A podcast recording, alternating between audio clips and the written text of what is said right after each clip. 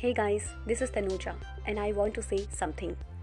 Guys, हम सब जानते हैं कि ये जो कोरोना है इसने हम सबकी चलती हुई ज़िंदगी को सिर्फ़ रोका ही नहीं है बल्कि एक ऐसी जगह पर लाकर खड़ा कर दिया है जहाँ से हम चाहकर भी आगे नहीं बढ़ सकते। लेकिन इस उदासीन समय को रंगीन और खुशहाल बनाया जा सकता है। क्यों ना इस समय को ऐसे बिताएँ कि ये समय ही हमारे लिए ज़िंदगी में यादगार बन जाए। कुछ लाइंस लिखी हैं मैंने, जो आपको सुनाने जा रही हूँ। मुझे याद है, जब भी मैं शाम को ऑफ़िस से घर आती थी तो पापा से आते ही बहस शुरू हो जाती थी। क्यों ना आज पापा के साथ बैठकर घंटों उनके सारे गिले शिकवे दूर कर दिए जाए। छोटी बहन को हमेशा मुझसे शिकायत रहती थी कि, दीदी, आप मुझे कभी टाइम ही नहीं देती। तो क्यों ना ज़रा सा आज उसे टाइम दे दिया जाए? मम्मी किचन में बुलाते बुलाते परेशान हो जाती थी लेकिन मुझे अपनी बकवास काम से कभी फुर्सत ही नहीं मिलती थी। तो क्यों ना आज मम्मी को भी खुश कर दिया जाए। गाइस ये जो फिजूल का समय है ना वो कभी वापस नहीं आएगा। तो क्यों ना इस फिजूल से समय में हम अपने सारे रिश्तों की खटास को दूर कर लें। मेरा आपसे निवेदन है कि इस खाली समय को व्यर्थ न जाने दें।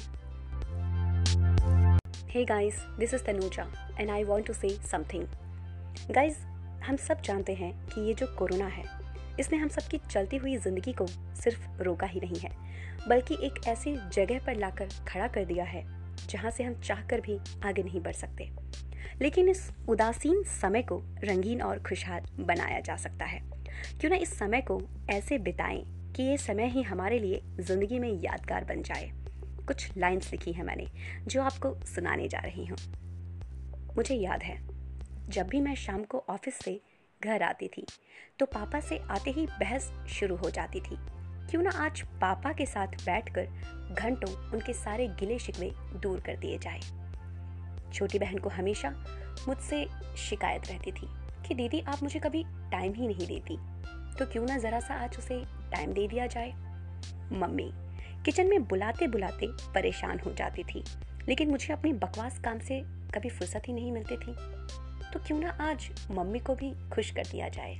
गाइस ये जो फिजूल का समय है ना, वो कभी वापस नहीं आएगा। तो क्यों ना इस फिजूल से समय में हम अपने सारे रिश्तों की खटास को दूर कर लें। मेरा आपसे निवेदन है कि इस खाली समय को व्यर्थ न जाने दें।